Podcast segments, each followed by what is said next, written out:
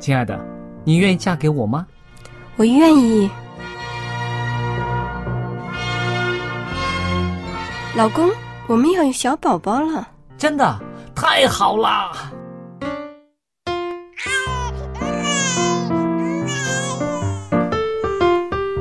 妈妈，妈妈，看我画的画，好看吗？真好看，宝贝画的太棒了，拿去给爸爸看看。爸爸妈妈，我去上大学了，你们多保重身体，我放假就回来。出门在外要注意安全。好好吃饭，天冷了，别忘了多穿衣服。好了好了，别多给唠叨。家里打电话哦。孩子啊，啥时候回来吃饭呐、你爸想你啦。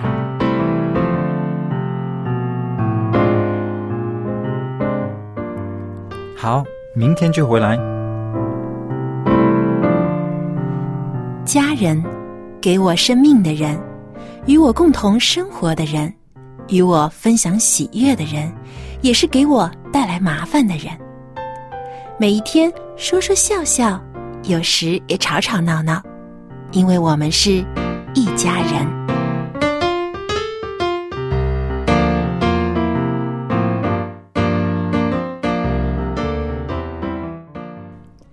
不是一家人，不进一家门。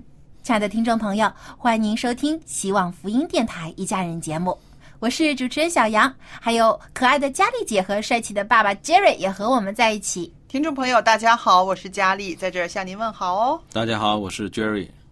哎，佳丽姐啊，你有没有哎看到最近啊，好像年轻人当中流行啊，这个求婚的仪式？是哎，最近看了好多的网上报道啊，嗯说现在年轻人真是别出心裁，各种各样的求婚方式都有，甚至有人啊租了广场上的那种啊放广告的大屏幕，嗯啊、就把他的这个求婚现场啊都播出来啊，让周围很多的路人看到。那那可能是看电视剧学的吧？啊，其实现在哈，其实现在哈，呃，我接触到的几对年轻人哈，他们的求求婚的方式呢，的确是用了不少的心思。我也就注意到，我说，诶，现在不光是婚礼这么轰动，连求婚也变成一个很轰动的，好像一个秀一样了，你知道吗？对，我想呢，可能呢，现在年轻人啊，也越来越重视这种浪漫的气氛。嗯，我想很多的女孩子啊，都希望都有一个梦想啊，就是自己喜欢的男生可以有一天啊，拿着一束花儿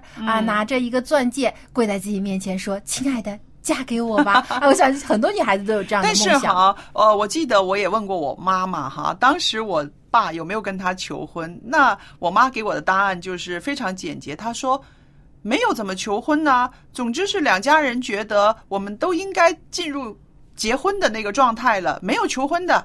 那我觉得，哎，这是蛮有中国特色的，是不是？嗯，因为以前呢，很多就结婚，我们中国人觉得结婚不是这个呃小年轻人两个人的事儿，嗯是两家人的事儿。对对吧？因为结婚你要搞宴席呀、然后还有这个嫁妆啊、聘礼啊，很多的事情需要两家人一起出力的。但现在的年轻人可能就不这么想了，他们觉得啊，这个是我们自己的事情。啊，特别女孩子呢又注重浪漫，都希望呢有一个非常啊值得纪念的一个求婚。但男生就不这样想了，很多男生觉得，哎，我们都讲好要结婚了，干嘛还要多此一举来一个求婚呢？那其实这个求婚这件事在中国是不是很普遍的呢？那我们常常在网上看到一些非常特别的，是不是？什么在这个呃大学的宿舍里边呐，一会儿放一些气球啦，一会儿弄一个什么激光的字啊，什么谁谁谁你要嫁给我啊，或者是就是非常的呃很特别啊，真的是特别的，但其实？这种很吸引人眼球的求婚方式啊，也带来一些困扰。比如说，这个男生他搞了很多的花样、嗯啊，希望这个女孩子能感动，那结果人家女孩子还没准备好要嫁给你，你变在逼婚了。对呀、你在 公众场合做这样的事，如果我拒绝你，多没面子，就是嘛，不是？所以这个求婚跟逼婚原来也是有一些连带关系的啊。对啊，因为的确有的时候，如果两个人没有沟通好啊，嗯一旦出现了一一个人求婚，一个人拒绝，又是在公众场合的话，其实真的是挺尴尬的。我觉得呃，可能那个男生有十足的把握，他才敢走出这一步，还要有这么多人的围观，是不是？他有十足的把握。不过我觉得这种男生还是挺有勇气的，他至少呢愿意啊、去向他心爱的人表达他的这个决心。但是我听说好像呃，在中国其实还有嗯、呃超过一半的人是没有想过要求婚这样的一个特别的时刻。哎没错是不是？我在网上呢，就在网易的网站上呢，看到了有一份这个调查报告。哎，说来听啊，有很多的网友呢都参与到这个投票的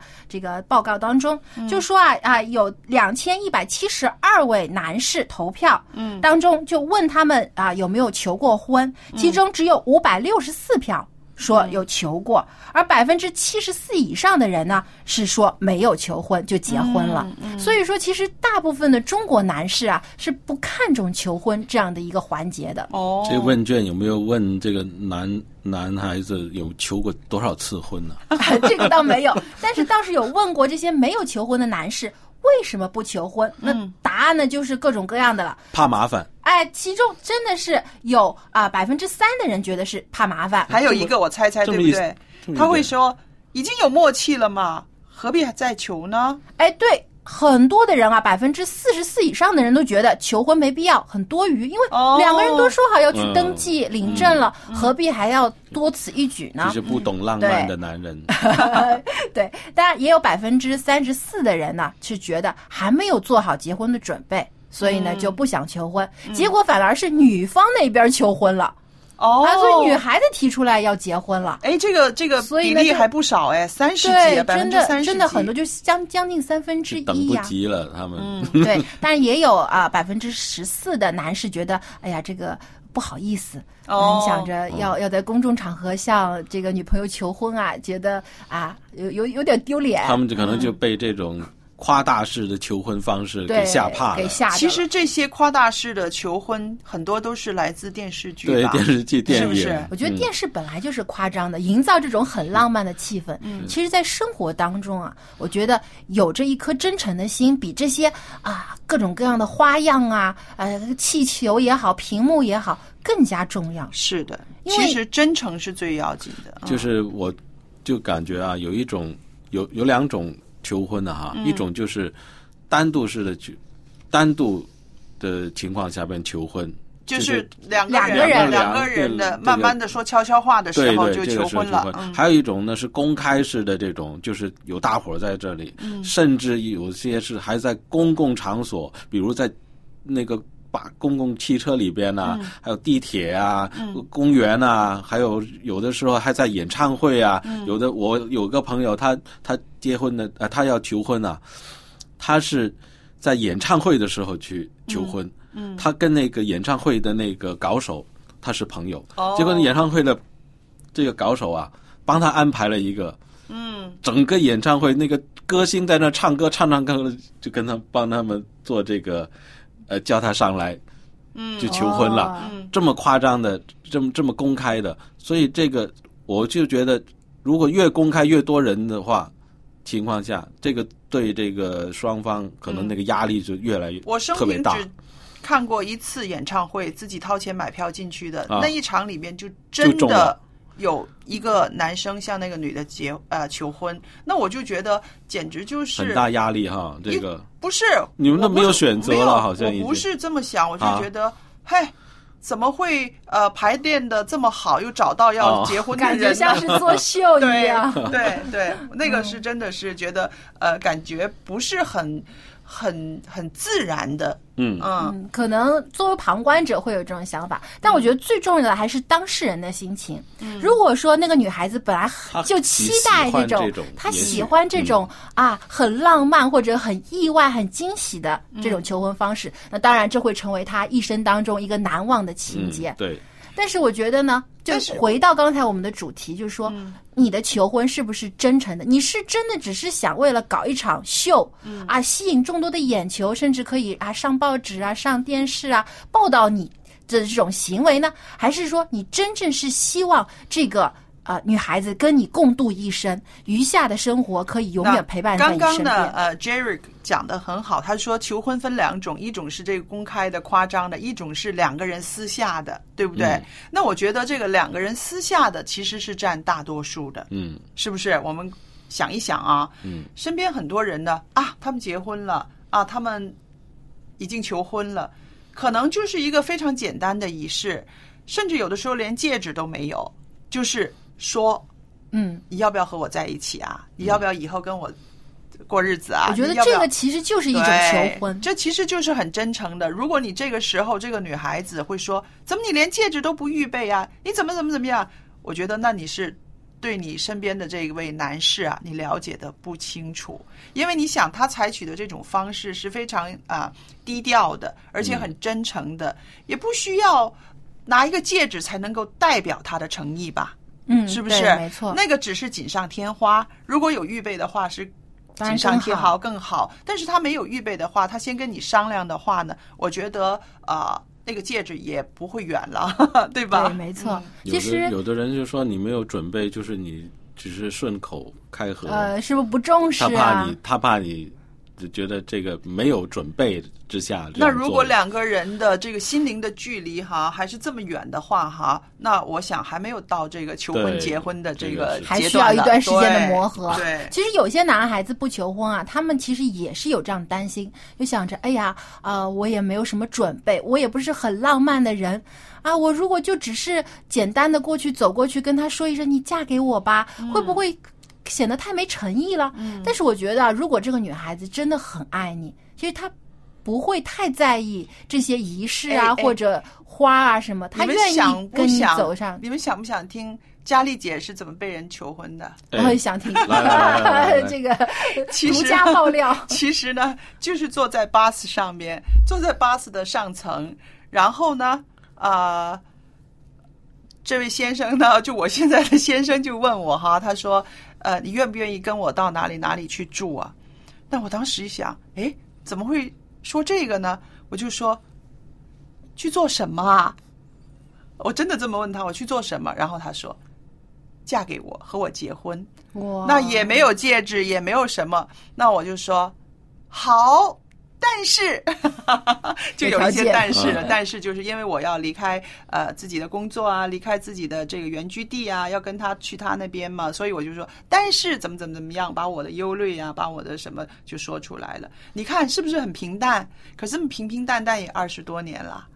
好，所以我觉得其实真的是这个言语当中的真诚度，嗯是更重要的。其实仪式呢，真的就是当然是锦上添花，嗯有的喜喜欢浪漫的，当然可以作为一个更好的回忆。嗯但是我觉得这个话语所带出的真诚啊，才是最最重要的。对，因为你有的人虽然立下了很多的誓言，用了很多的这种嗯仪式来确认自己对对方的这个决心，但是可能两个人相处结婚之后没多久，也有离婚的例子。是，其实呢，呃，所说的这个真诚呢，最要紧的就是说能够彼此的体贴到。如果那个男孩子啊，那个男生啊，他根本啊是。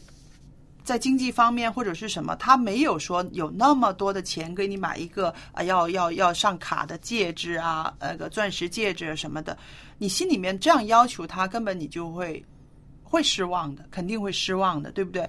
你最主要就是说，你看那个人他的环境、他的条件，他就是这个样子，你愿不愿意嫁给他？你不会因为多了一个戒指，你就会嫁给他；没有那戒指就不嫁给他。你是喜欢他这个人呢，你还是是喜欢那些附带的东西？对，还有刚刚啊，Jerry 有讲他，他说这个求婚的，跟逼婚也有一些关系，是不是？对对，你是怎么觉得这个逼婚会把它渗透到求婚里面的公众压力啊？对啊，不是，我不是那个意思，我就是说，如果你在那个那么公众的，就是人很多人的情况之下，嗯，求婚，如果这个女孩子根本是没有心理准备的话，嗯，你做这个动作，你对你是等于是逼逼这个女孩子，嗯呃，接受你，嗯是不是？嗯，这女孩子也很很难下下得来台，嗯，这个这个情况很可能会有这个反效果。是的，是不是啊？嗯而且那个你你请来的朋友，他肯定是支持你的啦，嗯是不是啊、你已经安排好了，嗯他们都一直在鼓动，一直在讲，一直在一直在嗯轰轰，这样起哄。起哄，是不是啊？嗯最后这个越越来越尴尬。当然，如果是成功的话，大家都开心皆，大欢喜。对啊。但是如果是失败的话，这个痛苦可能是也变成了一个不好的回忆。那对、啊、那可不可以当场？答应他，给他面子，回去之后再跟他说，其实我没有想。你觉得呢？我觉得女孩子子不会这样吧？我觉得女孩子应该不会啊，可能会生气啊。那就更复杂了，对呀、啊，更复杂了。嗯，所以其实还是需要有更多的沟通啊，不能一厢情愿了。对。嗯那现在还有没有人会呃先去拜访这个未来的岳父岳母啊，或者是？拜访他的家人，跟他家人说我要娶你的女儿呢。在日本的电影里面，我们常常看到这一幕，是不是？我觉得在中国应该也还是比较普遍的，因为毕竟呢，嗯、我们中国人还是觉得结婚啊是这个两个家庭的事情，嗯、通常都会说。但是中国人有一个习惯，就是如果要见双方家长的话呢，那就已经基本上确定了有这个结婚的意向了。对。嗯嗯嗯，就说就说明了两个人双方都是很认真看待这个交往的，嗯嗯，这段感情的，是希望以后两个人可能近阶段或者在某一个时期会要结婚的。嗯，这个这个是不是又又好像又严重了一点呢？因为刚才我上一次我们有讲过，就是比如这些呃孩子互相认识了以后，嗯，你如果家长。都认识的话，其实应该没有没有什么，不要一来就哦，大家一认识已经就是结婚结婚的对象了。哦哦哦、是不是？小杨说的那个是说，就是说刻意的引荐家、哦、给家长对引荐，就正式的见面的这种，就一般就是说有意思，就是说两个人有这个意向要结婚了。嗯嗯并不是说只是只是简单大家打个招呼认识。不过我想呢，就是如果是用浪漫的这个这个生活的层面呢，可能还是有一些年轻人会在那个没有经过家双方家长这个呃同意之前呢，嗯、就已经是先自己两两个是做了这个决定，然后再。但是我觉得哈，这个可以是两件事哦。就比如说啊，孩子跟我讲啊，他可能预备要跟这一个是结婚的对象了，嗯、什么什么的，那我就觉得啊，他也挺好的，怎么怎么样啊？我、嗯、我好像现在已经在预言了哈。哦、我说啊，他挺好的，可以啊，什么什么。可是真正的求婚的时候，是他还是他们两个人的时候，有可能有一个他们自己的一个形式、一个方法吧。那么可以说是。Part one, Part two，啊，第一步、第二步，对，所以不一定是只有某某一个方式的才可以。对，对，我觉得，所以呢，无论是求婚也好，结婚也好，仪式呢，当然只是一个形式。对，最重要的是你付出了多少真心，还有你下了多大的决心。是，其实这个才是最关键的。我相信呢，如果是两个真心相爱的情侣。更看重的也是对方彼此的心意，嗯、而不是这些附带的一些的其他的东西。是我这个过来人说一句话，就是说你的婚姻生活一定不会比你的求婚还有结婚仪式更浪漫，它只有更实在。嗯、对，因为生活呢是细水长流的。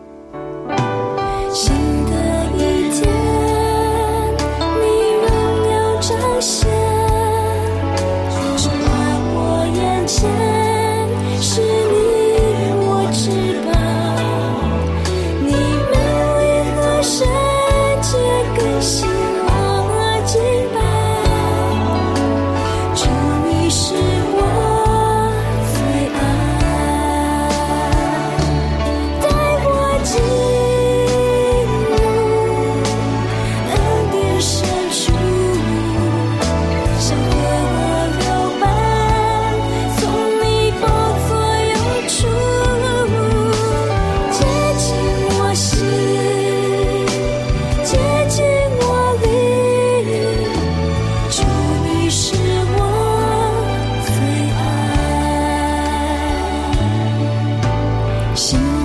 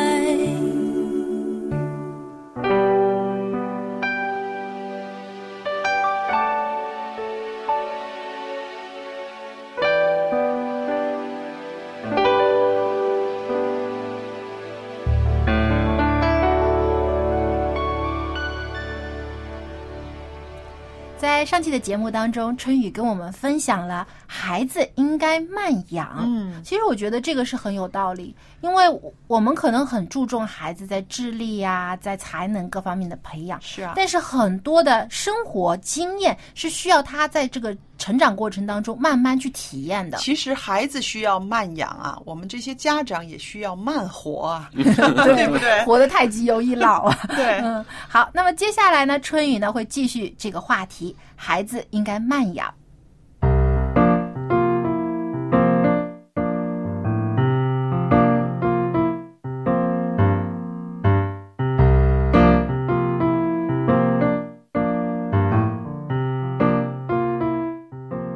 各位亲爱的听众朋友，非常的欢迎您能够来到亲子专题的时间，我是主持人春雨。同样的时间，同样的频率，春雨都会在这里恭候着您的光临。亲爱的听众朋友，从上一期节目开始，我们进入到一个话题的分享当中，那就是慢养孩子，才能教出品质优良的孩子。说到慢养，那么不得不说到快养。现在很多的父母亲们、老师们，或者是一些教育工作者，恨不得孩子们啊一夜之间什么都学会，一夜之间长高长壮，一夜之间什么都懂。所以各种快速的培训班、快速的成长方法、快速的学习方法等等就应运而生。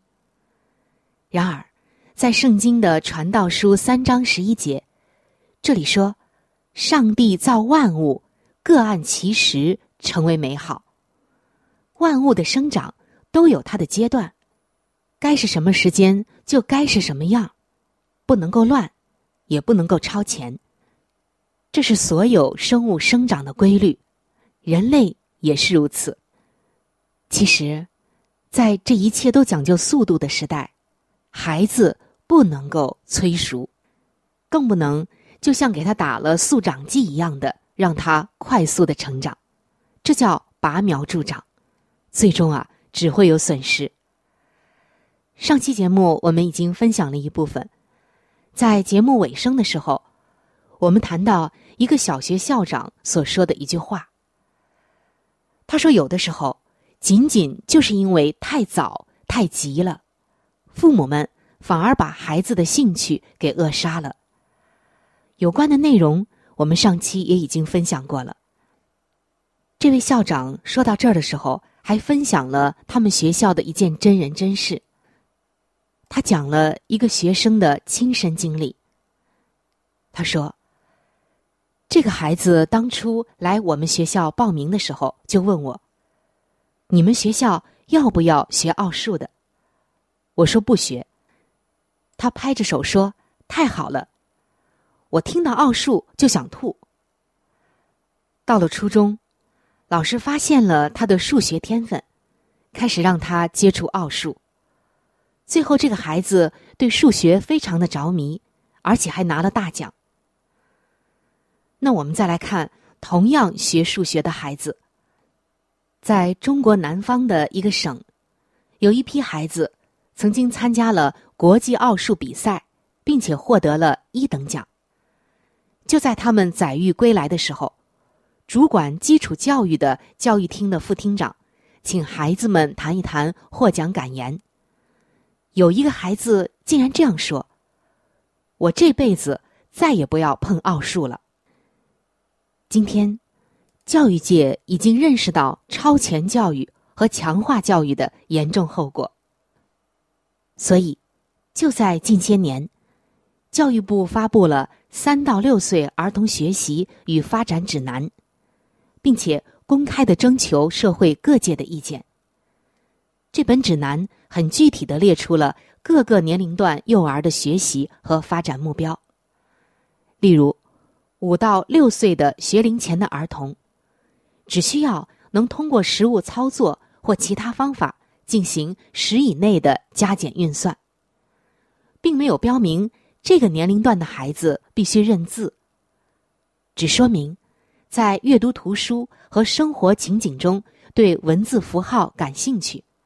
知道文字表示一定的意义就可以了。教育专家们认为，指南的主要目的，就是为了遏制拔苗助长。事实上，今天在许多的国家，超前教育都是被禁止的。有一位学者就曾经写了一篇文章，说道德国的宪法禁止学前教育。不要把孩子的大脑当硬盘。他说，国外的许多国家都有相似的立法，德国甚至把这一条写进基本法里，禁止父母们在幼儿园的教学之外给孩子补课。有一位八岁的父亲就介绍说，让孩子一开始就进入快跑通道，非常的不人道。他说：“国外的有些优质教育，是一种逐渐加速的做法。幼儿园不学专业知识，而是教一些基本的道德伦理，学会与人相处。重要的任务就是玩的开心。小学的比较低年级的阶段，也是和动植物打交道，了解他们的成长，多和大自然亲近。”学也是学一些非常简单的知识。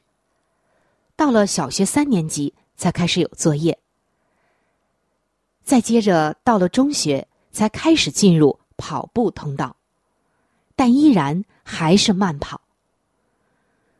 由于这种优质教育的国家没有统一的高考，所以学生的压力并不大。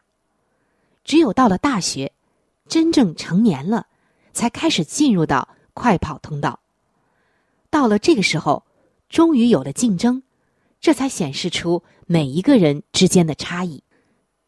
有一位国外的留学生告诉记者，国外的学校在接受外国留学生的时候，对学生的学习年限有严格的规定，少一年都要补齐，否则大学是不能接收的。目的就是不希望学生违背了生理规律超前教育，而是要循序渐进的来，按着人的生理年龄发展的规律来安排合理的进度与学习的强度。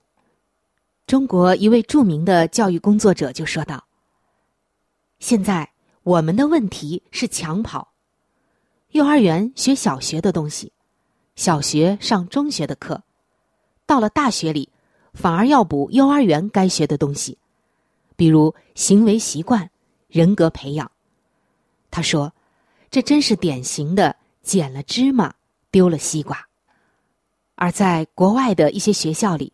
幼儿园孩子们就已经先学会了行为习惯和人格培养了。现在应试教育出来的高分孩子，到了大学，突然间不用考试，就显得毫无方向感了。这是南方一所大学的校长说的，他把这样的孩子的这种形态形容是太空人，上了大学反而显得太过的空虚。大家想想看，如果说从幼儿园就开始快跑，这么小的孩子就承受那么大的超强的负荷，根本不符合他的生理年龄、心理年龄以及他能够承受的。那这样需要跑几年的幼儿园，然后跑十二年的中小学，那么到大学早就精疲力尽了，大家都想休息喘一口气，所以。国内的大学倒显得轻松，最难的、最累的是中学阶段，而国外大学是最辛苦的阶段。你看看，中国很多的大学生后劲儿发展的不足，原因就是在此。虽然也有很多优秀的学生，但是太多的大学生们都是到了大学阶段的发展后劲儿不足了。亲爱的听众朋友。尤其是做父母的朋友，不知道您是否同意以上的观点以及今天的内容呢？教育究竟应该培养什么样的人？在圣经中，上帝希望一个人受到的真教育是灵智体、灵性、智力还有身体。但是，看看我们的孩子，看看周围的孩子，就算成绩很优秀，但是。他们的灵性、身体也优秀吗？我还是要再一次的说，圣经中上帝告诉我们的：上帝造万物，各按其时成为美好。今天我们要来好好的想这句话：一切的东西，它的成长不可以超时，也不可以过速。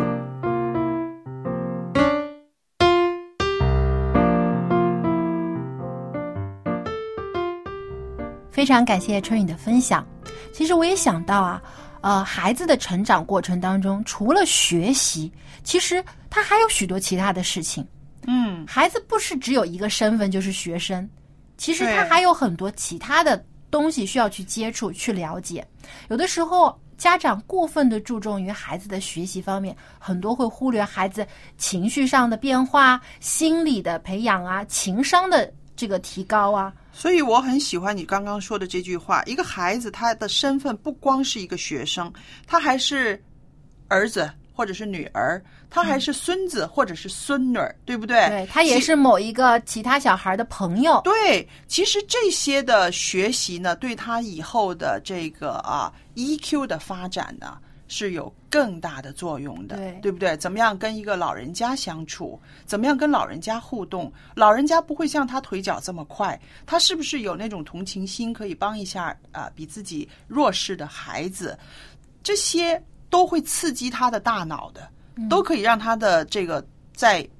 这个情感这方面的知识呢，有更跨越性的这个进步的。对，之前我也看过网上一篇报道，就是说去了解一些现在社会上比较成功的人士，嗯，他们的这个生活当中成功的秘诀是什么？嗯，其实有很大的一点，他们就是说人际关系的处理其实是非常重要的。对因为人际关系其实也是一种资源。是有的很多的，比如说商人也好，或者是一些的这种呃专业领域的一些的专家，他们的成功就在于有很多的人的支持和帮助，是一个团队的合作。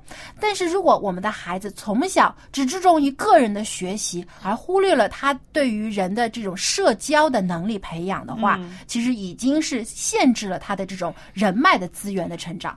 那不说他跟朋友之间的互动哈，嗯，光是管理自己的情绪，其实已经是一个资源了。我觉得，没错，没错，是不是？你再有本事的人，你再有专业的人、专才，可是你没有办法管理你自己的情绪的话，你根本没有办法走上一个舞台，能够把你的里边的这个能耐呀、发挥发挥出来，对不对？学生学生嘛，学做人呐、对呀、学生活，对啊，学人生，学人学人生嘛。对，还有不光是情绪方面，还有品格的培养。嗯，从小呢，孩子他其实有的时候可能也是受到一些的这其他的信息的影响，或者同辈之间的影响。他有的时候啊看的东西很多，但他并不了解什么是正确，什么是错误。嗯或者说呢，有的时候啊，有些呃环境之下判定对错的这个标准啊也有不同。所以，我们怎么样正确引导孩子有一个好的品性？其实更重要的就是我们从圣经当中去寻找这些原则和真理来教导孩子，因为社会一直不断的变化，社会的道德标准其实现在也在不断的变化，可以说正在降低。但是我们要把这个圣经当中的这个真理和道德的标准教给孩子，让孩子知道什么是应该做，什么是不应该做的。是的，啊、圣经里面的真理它是一个呃源头，还有一个源头就是家庭生活，对不对？对，那家庭生活里边，我们会发现呢，小孩子呢，其实你看到他呢，他不是担任一个什么很决定性的角色啊，他不是爷爷奶奶，他不是爸爸妈妈，可是他这个小萝卜头呢，他在那个时候呢，大人就会有一些自己的有一些个约束了。是不是？因为有孩子眼睛在那儿看着，所以呢，大人呢讲话呢也会有一点约束。呃，跟老人家的互动，夫妻之间的这个互动，吵架都有一点约束。那我们就想到了，孩子在这个里面呢，他就是一个中心。其实他在学，他在学妈妈怎么样表达，爸爸怎么样表达，爷爷奶奶怎么样表达，怎么样对孩子、对孙子啊，这个就是一个啊学习的一个源头了。对，所以说家庭其实也是一个学校。对，很多时候孩子学到的东西并不是从学校来的，嗯而是从家里来的。嗯他的生活习惯，还有他为人处事。嗯有的时候他其实他的父母，有的时候可能呃做做的有些不好的事情，他看在眼睛里，他就想，对哎，我爸爸妈妈这么做的，我也可以这样做。对当他有这个念头冒出来的时候，其实家长真的要很小心。对啊，你无意当中可能说出的一句话，嗯，就被孩子记住了，下次他就用这句话来顶你。对，所以说他在身份上他可能是一个小萝卜头，可是呢，他的作用有的时候是一个监督的作用，对不对？对，所以我我们有的时候也需要自己反省自己。对，孩子做错的事情，其实家长自己有的时候也有责任。是，不要把所有的错误都推在孩子身上，嗯因为他是从哪儿学来的呢？可能他就是从爸爸妈妈身上学来的。是啊，嗯。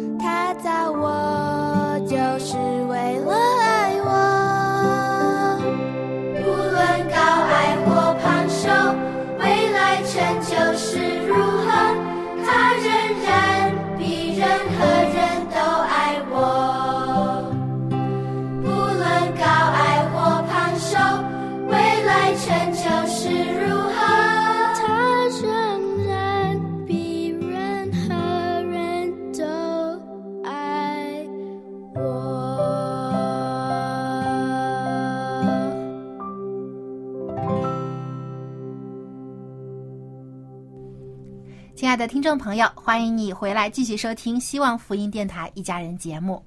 啊，佳丽姐啊，嗯其实最近呢，我外婆啊，她上次听了啊蔡博士的分析之后啊，她的午睡呢，的确也是自己有注意控制了。嗯但是啊，她晚上睡觉还是会遇到一些问题，就是睡得很浅，哦一，有什么响动或者有亮光啊，啊，她就会醒过来。有办法，有办法，我又再请来蔡博士蔡博士，对我们也问这这方面来讲一讲好不好？这个长者的睡眠的一些障碍和注意事项，我们继续来聊这方面就好了。好，那我外婆一定会很认真的在听。我也要听一下，因为我我也会老。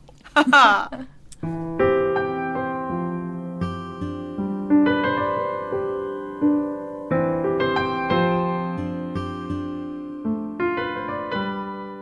蔡博士您好，好高兴在这儿又见到您了。大家好。那今天呢，我想特别的请您在节目中呢跟我们谈谈，就是长者啊，他们的这个睡眠的质量。因为我想这个睡眠的质量好，跟他们这个养生啊、健康啊、情绪啊都有关系吧？必定的。嗯，我们就常常听到老人家如果睡得好的时候了，嗯，他身体都更好。哦。因为最新的研究就讲到了，身体里面有一个呃讲到那个淋巴的循环系统，哦，淋巴就是可以嗯。把那个废物了，就从淋巴来排出去。但是脑里面呢就没有这个淋巴系统，就靠嗯睡眠的时候了，就把那些不干净的东西是排除出来的。嗯，但是呢，我接触到的一些个老友记呢，他们常常都跟我说什么呢？他们就是说，哎呀，呃，佳丽你不知道了，这个年纪越大啊，我睡的觉越少，可是呢，我还是挺累的。对呀、因为如果白晚上睡不好的时候了，嗯白天醒来的时候都觉得手软脚脚软的，嗯没有力气。嗯你怎样看来的时候了，人过中年呢，嗯我们有时候那个睡眠呢，就成为一个好像马鞍形。马鞍哦，啊，他意思就是我们入睡一个小时左右了，就达到了高峰。哦啊，还这个睡眠的状态了，可以维持一到两个小时，嗯然后慢慢呢，就是这个浅表睡的状态，嗯就很容易醒了。哦所以在这个阶段里面，有一些声音啊，我们就啊扎醒了。嗯，所以呃，有些老人说睡得很浅，很容易醒，所以呢，这样断断续续的睡了好几个钟头呢，他也觉得好像呃还是身体挺疲乏的。那我一想一想啊，就是常常听人家说，年纪越老，睡觉的需要越少，这是不是真的？这个是不真，不是不是真的。哦，因为我们就看到了，嗯有些老人家为什么晚上睡得不好啊？嗯就是第一，就是年纪老大的时候了，嗯我们的血液循环变慢了。哦那么如果循环变慢的时候，我们新陈代谢那些产出来的废物就排泄不好，嗯就令到我们有时候呢，在我们手啊、脚啊都有这个肿胀的感觉。哦呃，这个还不容易消除哦。嗯这个刺激也会促进了我们为什么容易醒过来。嗯那还外国的杂志也报道了，很多老人家在睡眠的时间有这个呼吸的障碍，嗯，也是嗯嗯，把睡眠中断，造成了哈、在晚上的时候睡很容易醒过来。哦，那蔡博士，您可不可以谈谈这个呃，上了年纪之后呢，会有这个呃睡觉的时候呼吸的障碍？这跟我们的呃器官呐、或者是呃是不是有病啊？啊，这个不是有病，嗯但是跟我们的啊、人呢越来越大的时候了，嗯。很多时候我们无论你怎么样保养，嗯。你年纪大的时候了，你体重一定会增加一点点的，对，不止一点点。对，那么就是因为我们体重增加的时候了，嗯。呃，一般人睡觉就是我们的舌头哦。哈、就压着那个气管上面，嗯，所以压着气管上面呢，呼吸就没有这样畅通。哦，那你瘦的时候，年轻的时候，你的气管呢没有这样大的这个呃呃石头把它嗯。压住了，嗯。所以睡眠就比较畅通一点。哦，那其实这样说起来，其实就是因为呃我们的肌肉组织松弛了也有关系，嗯对不对？那我想问问，这种啊睡眠的时候有这个呼吸障碍，对生命有没有危险呢？它对生命没有危险，但是对我们人生的生命的质量哦是有一定的影响。嗯因为晚上睡不好的时候，白天坐站着都会打瞌睡，哦，所以这样对他们来讲呢是很苦的。嗯，那那如果我们有什么方法，是不是呃可以在这方面自己能有能力改善它吗？就是能力改善的时候，就是要学习打侧来睡。哦，侧身睡，嗯，这个就是基本上，那么我们的舌头就不会压着我们的气管。嗯但是我们啊习惯了，很多时候都喜欢仰睡的嘛。嗯，这样打侧来睡了，可能不太舒服，睡睡又回到去原状，嗯是吗？但是就是那个减肥很重要咯。对，所以我们在饮食上面要注意，嗯。还有一些了，我们就是平常讲到的饮食里面，好像龙眼肉啊、白河啊，还有那些大枣啊、嗯。黑豆这些，都是可以帮助我们血液循环的好，哦，这样也可以保持我们睡眠呢有一定的好的哦一、一一方面的。啊，您讲到这里的，我也是有一个问题想问。那您刚刚提到的这些个大枣啊、百合啊、龙眼肉啊、黑豆啊，都是呃比较天然的食物了，对对不对？也是嗯我们生活里面很容易呃买到的，呃，在家常可以用的。我听过一个论点，我不知道对不对，在这儿想向您求证一下。有一些老人家说啊，睡觉之前呢，最好喝一点酒。他说喝点黄酒啊，呃，这样子呢，让他的这个睡眠呢可以睡得沉一些、稳一些，不那么容易醒。那我想这个是怎么样个说法？哈，这个说法很多，在我们中国的啊、长者里面呢，都是有些人都相信黄酒啊，甚至红酒啊，嗯一些补酒啊，嗯等等，喝一点点，对。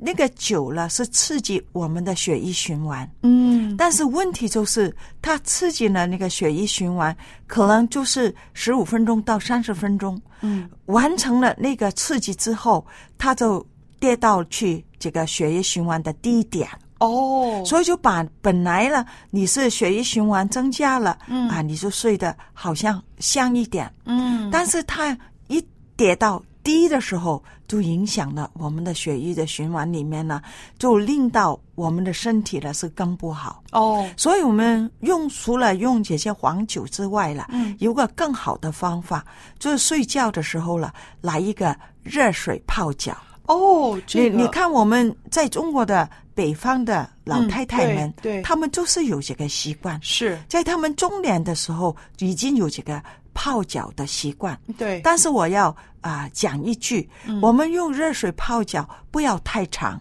不要太长五到十分钟就可以了。嗯，然后泡完了之后，必须要用那个冷冷的毛巾，哦。哈，呃，湿了水把它弄干了，把它擦干你的脚，哦，因为你泡脚的时候，为什么要用冷的毛巾呢？对，呃，因为我解释就是这样，因为你用热水泡脚的时候，你的毛孔都是张开的，扩张了，对，扩张的时候很容易受凉。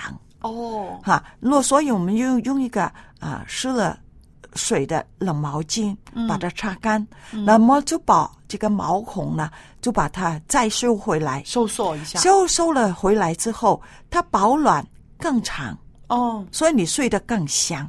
哦，这样子。嗯那想问一问，这个泡脚的水应该在多少温度？应该四十度以下吧？这个应该是四十度以下。嗯我们怎么样可以测试那个水温呢？嗯，那如果是你自己弄的时候呢，你就用那个手爪。手肘手呃手肘呃，嗯对，那个测那个水温，因为那个皮肤呢是比较嫩哦，哈。如果你用这个手去测试的时候了，我们的手啊的用的啊很多啊很多，平常比较比较粗糙哈，没有那么敏感了。对对对，哦，这样呢就是啊可以经过这个测试，这个水就不会把你烫伤。嗯，那我也觉得在家里面做晚辈的哈，对长辈的一个孝顺的方法，晚上给他打一盆水啊，热水，然后自己试一试那个温度，然后再叫家里面的呃老爷子啊、老奶奶呀、来来泡脚，可能老人家会心里面特别的高兴啊。哦因为现现在在我们中国也是讲到这个嗯融洽方面，就是儿女儿孙们可以为姥姥奶奶、父母洗脚。啊，我我觉得这个刚才你提出来的，嗯这个就是家里面的融洽更进一步。是的，那我还有想问一问呢，就是说这个老人浅睡易醒呢，好像都已经成为一个常态了。那我们是不是可以做一些个呃什么运动啊，然后可以帮助我们的睡眠可以更好一点呢？因为刚刚我们谈了一些个啊、可以吃一些个啊、安神的。这些个植物的东西啊，比如百合啦、黑豆啦、龙眼肉啊、大枣等等，那是不是老人家也应该运动一下，让他的睡眠更好？必须的啦。因为为什么了？嗯因为我们年纪大的时候了，这个血液循环比较慢，嗯所以我们锻炼的时候了，可以加快它的血液的循环。嗯那么血液的循环快的时候了，也会把身体里面的废物从身体里面带出来，比如我们的尿尿、我们的便便、我们的呼吸，嗯还有呢出汗等等。这些都是排毒的器官。嗯如果你有锻炼的时候，血液循环好，自然会好。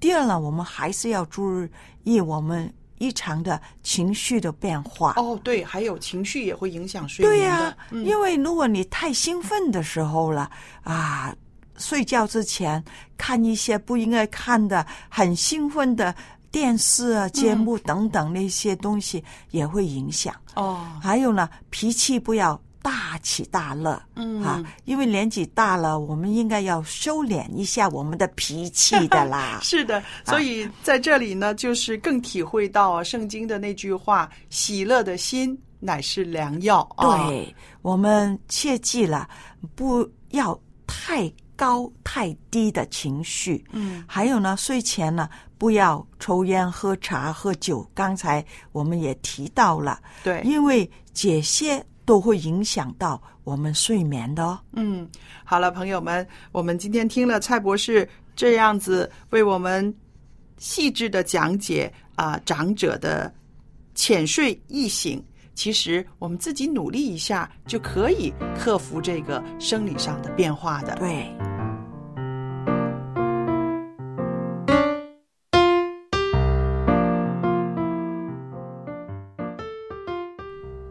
这是很有意思的话题，是不是？没错。其实我们家里面有老人家的时候啊，我们会觉得，哎呀，怎么你这么早起来呀？哎呀，怎么你怎么睡一晚上觉，起来好几次去洗手间呢？嗯对对等等等等的。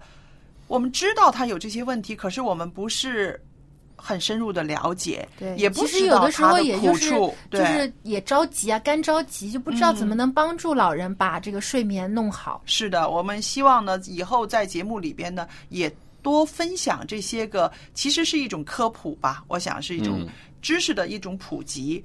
呃，身边总有老人，他们有很多生活上的一些变化，跟我们不一样了。那如果你愿意深入了解的话，你就会发现，其实什么事情都有一个原因的。对，知道找到原因才能够对对解决，是知道原因心里就有底了，就知道嗯应该怎么样去应对了。嗯，所以呢，我们也希望听众朋友呢，如果您听了我们的节目里边的这些资讯之后，哎，还有一些疑问，或者是有一些什么回应回馈，嗯对或者是你解决睡眠这些障碍的有的好的方法。对，要跟我们分享一下。对，都告诉我们，让我们可以在节目中呢有更多的这个资料，可以跟广大的听众朋友们分享。对，如果你想分享的话呢，我们非常欢迎你来信告诉我们。